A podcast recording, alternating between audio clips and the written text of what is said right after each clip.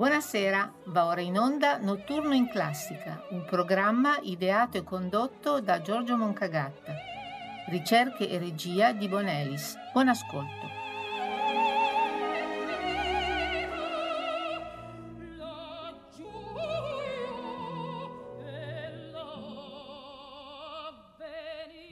Buonasera, benvenuti all'appuntamento con Notturno in Classica. In senso letterale, il termine operetta indica una piccola opera, per lo più in un solo atto di carattere tragico o comico. È un genere teatrale musicale nato in Francia nel 1856. L'operetta si diffuse in breve tempo sia a Vienna sia a Londra, dove imitarono e copiarono quella francese, in particolare Offenbach, che a dispetto del cognome era francese importando con lo spettacolo anche il mito tipicamente borghese di Parigi, come capitale del divertimento e della spensieratezza. L'operetta sorse come una filiazione dell'opera buffa e precisamente dell'opera comique francese, fondendo la sua nascita col decadere di questo genere musicale. Il punto di scambio fra il decadere dell'opera comique ed il sorgere dell'operetta è Fra Diavolo di Daniel Aubert, autore francese che si ispirava a Rossini per il suo stile musicale sempliciotto e superficiale e per le innocue piccanterie della sua trama.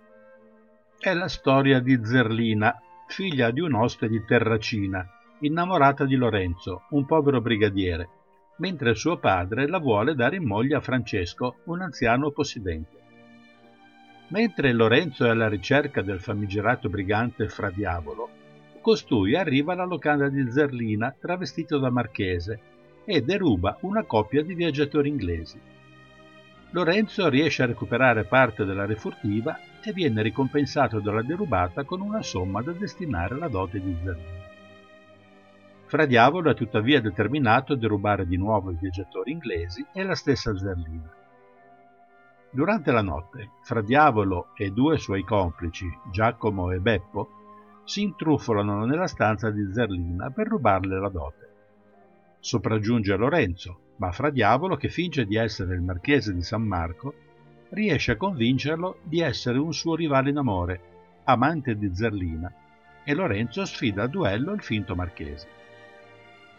Il giorno dopo Zerlina, ormai priva della dote e abbandonata da Lorenzo, accetta di sposare Francesco. Fra Diavolo ordina ai suoi due complici di avvertirlo quando Lorenzo e la sua truppa lasceranno la città, per poter derubare di nuovo gli inglesi con tranquillità. Giacomo e Beppo sono però riconosciuti da Zerlina, che li fa arrestare da Lorenzo. Questi scopre finalmente i maneggi di Fra Diavolo e organizza un piano per arrestarlo, quindi Zerlina può finalmente sposare Lorenzo.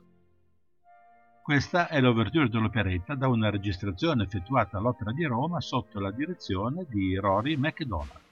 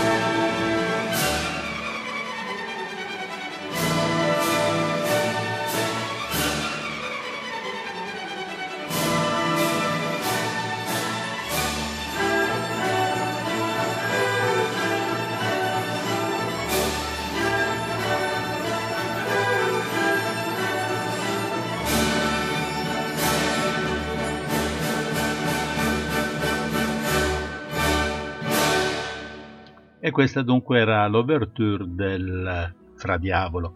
Per chi ha seguito le trasmissioni precedenti dedicate a Gioacchino Rossini, avrà avuto modo di riconoscere una certa somiglianza di stile.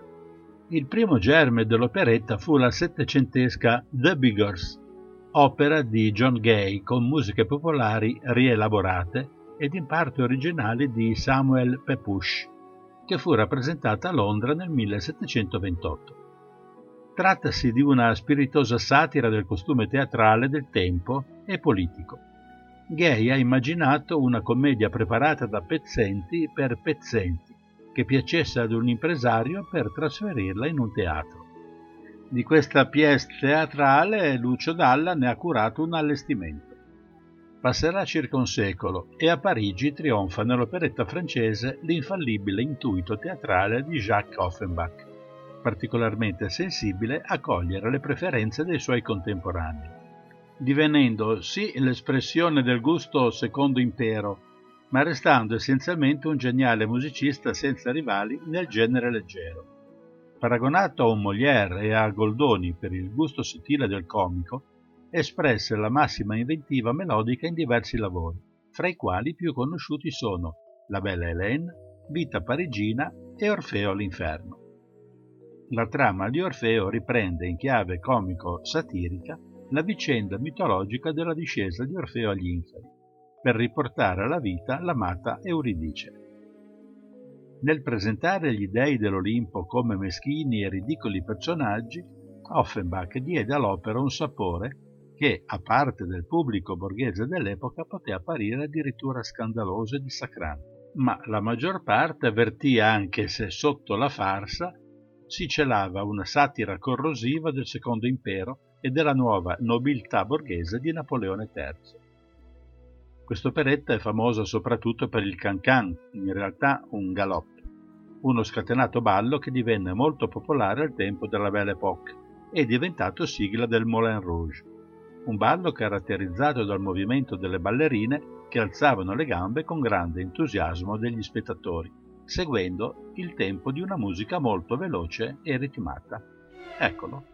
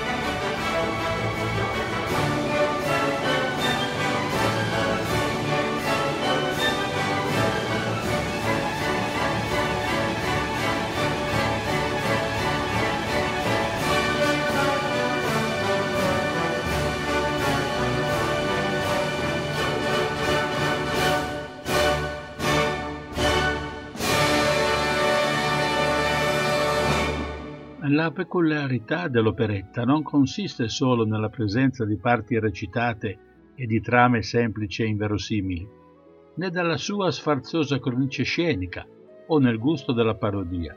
In realtà ciò che la caratterizza veramente è la vivacità musicale, l'immediata godibilità e soprattutto l'aspetto coreografico. Infatti sono proprio le danze a costituire il nucleo fondamentale dello spettacolo e ad esercitare sugli spettatori un interesse quasi ossessivo. Altri importanti autori francesi sono stati Charles Lecaux, Robert Palquet, Rinaldo Hahn e Leo Delibes, famoso soprattutto per la musica di Coppeglia, di cui ascoltiamo l'entracte.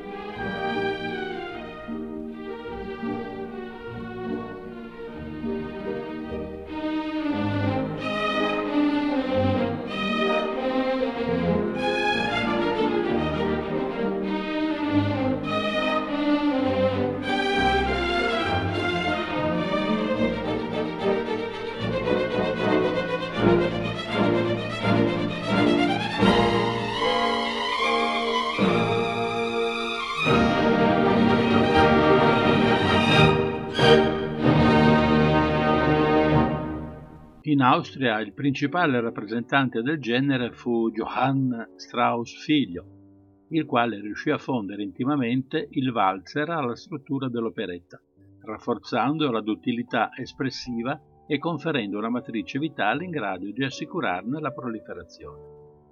La musica di Strauss e degli altri autori viennesi è sì ritmata dal valzer, ma con un tocco squisitamente viennese e un sentimentalismo elegante dal sapore leggero ed inesauribile.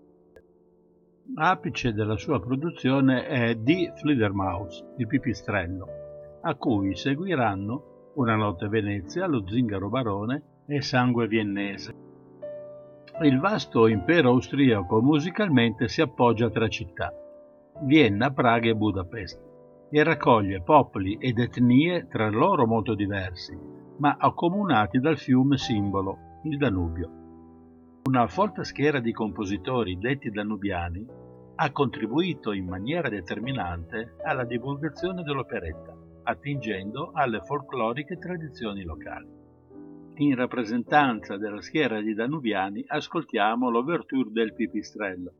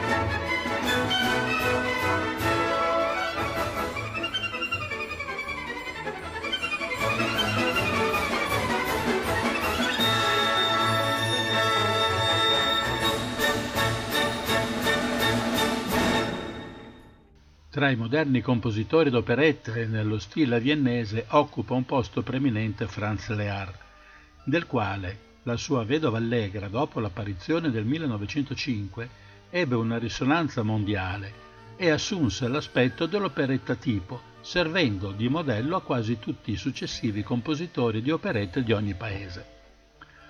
Sullo stile viennese si creò l'operetta italiana, fra le quali emergono il Paese dei Campanelli e Cincillà della coppia Lombardo-Aranzato, che con il contributo dell'opera di Ruggero Leoncavallo assume un carattere di italianità non scevro di una nobile impronta. Il nuovo orientamento del gusto popolare verso la rivista, il jazz e il cinema sonoro ha contribuito notevolmente al decadimento dell'operetta, la quale, senza perdere il suo carattere fondamentale e convenzionale, si è spostata talora verso la farsa e le buffonate, oppure verso l'opera. L'operetta si può dire ormai quasi finita, eccetto qualche segno di vita molto stentato e qualche tentativo di rinnovarla secondo il nuovo spirito del jazz, come ad esempio Funny Face dell'americano George Gershwin, oppure di adattarla alla moderna tecnica cinematografica. Brevemente la trama di Cincillà prima di sentire il duetto interpretato da Maurizio Micheli ed Elena Rossi nel 2008 al Teatro di Trieste. Siamo a Macao, dove il principe Ciclamino ha sposato la timida principessa Miosotis e secondo l'usanza tutte le attività e i divertimenti sono sospesi finché non viene consumato il matrimonio. Vista l'inesperienza dei due, però, l'attesa potrebbe rivelarsi assai lunga. L'arrivo da Parigi dell'attrice Cincillà, in procinto di girare un film proprio a Macao, cade a pennello. Il mandarino Fonchi pensa di affidare il principe alle cure esperte della donna. Tuttavia nella città cinese giunge inaspettato anche l'eterno spasimante di Cincillà, Pettigrew, che roso dalla gelosia per vendicarsi, rivolge le proprie attenzioni a Miosotis. Saranno così i due parigini a svezzare sia Ciclamino che la sua giovane sposa e far sì che la Cina possa avere un erede. Ecco il duetto Cincillà.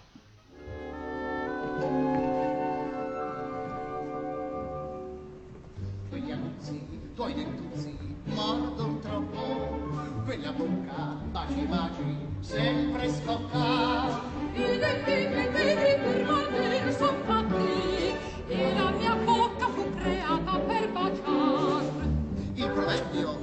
Dice che le volpi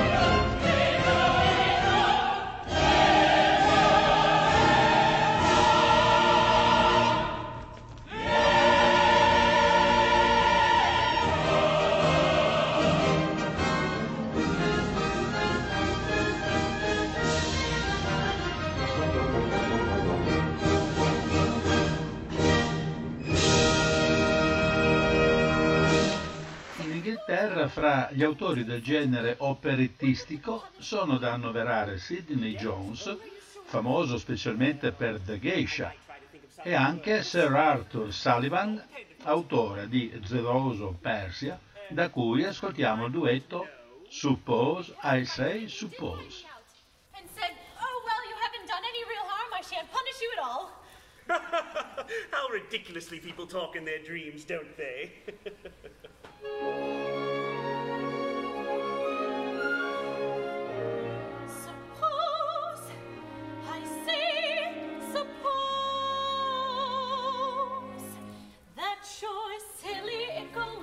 just for once in all her life were too foolishly forget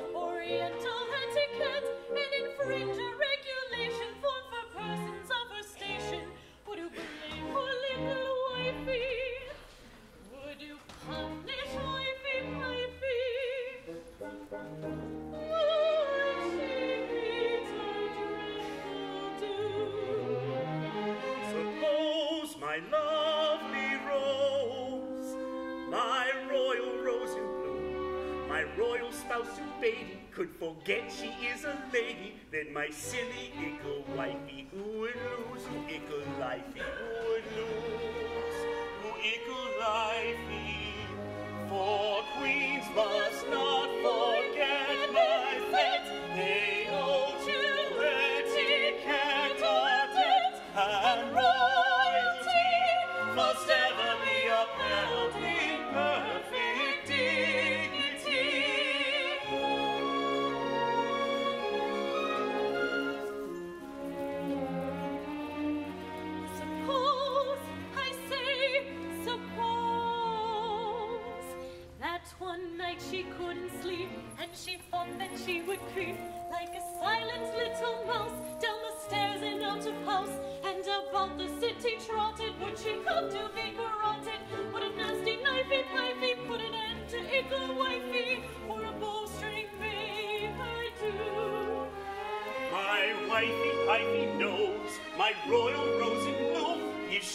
what you refer to, then the executioner too, with his great big knifey pifey, I should send my nickel wifey. But, but,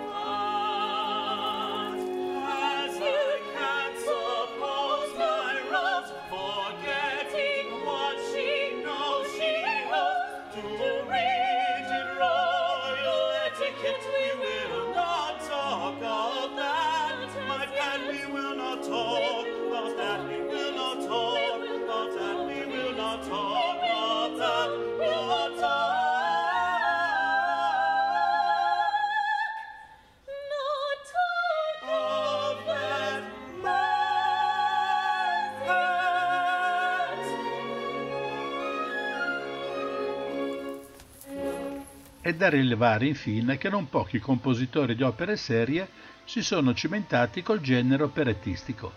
In Francia Camille Saint-Saëns con Gabriel de Vergy, Jules Massenet con l'adorable Belle Boule, Emmanuel Chabrier con Fiche Toncan e L'Etoile.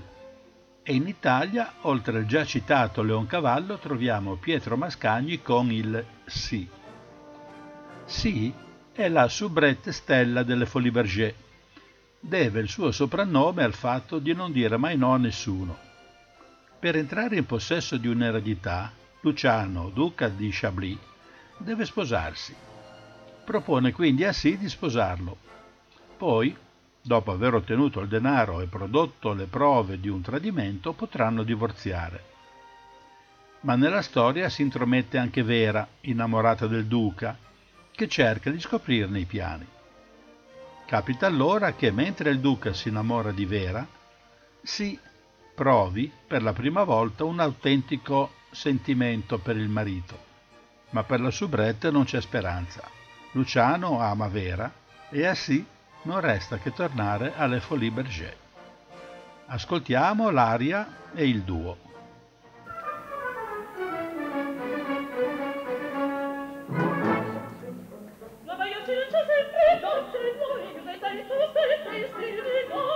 sostanze che ci danno miglior prove la ispirate quasi sempre un animale. E come suggerisce quanti come danza tutto segna lo scimmiotto del Brasil ci dà la chiave d'una curva disinvolta agilità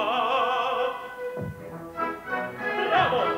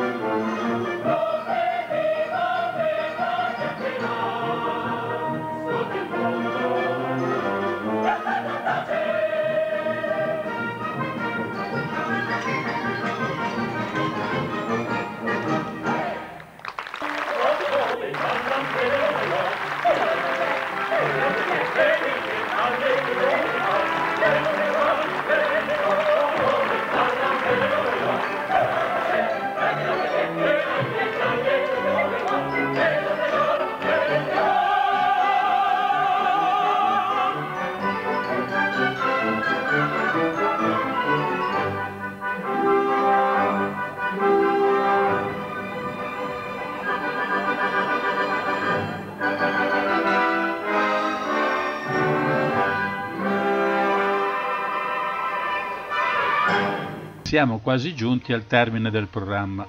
Abbiamo parlato dell'operetta e delle sue varie declinazioni anche in riferimento ai territori in cui sono nate. Abbiamo ascoltato brani, alcuni poco noti, ma non possiamo chiudere senza sentire un paio d'arie da quella che si può definire la regina dell'operetta. Dalla vedova allegra di Franz Lear ascoltiamo prima l'aria Escabroso le donne studiar e poi concludiamo col suo famoso valzer. Da Giorgio Moncagatta un buon ascolto e da risentirci con Notturno in classica.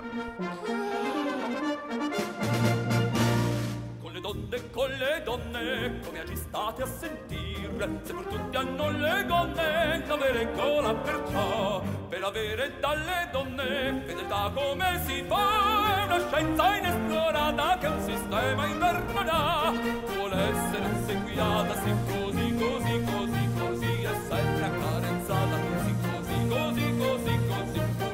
un'altra comandata, sì così, così, così, e se bisogna stuzzicata, sì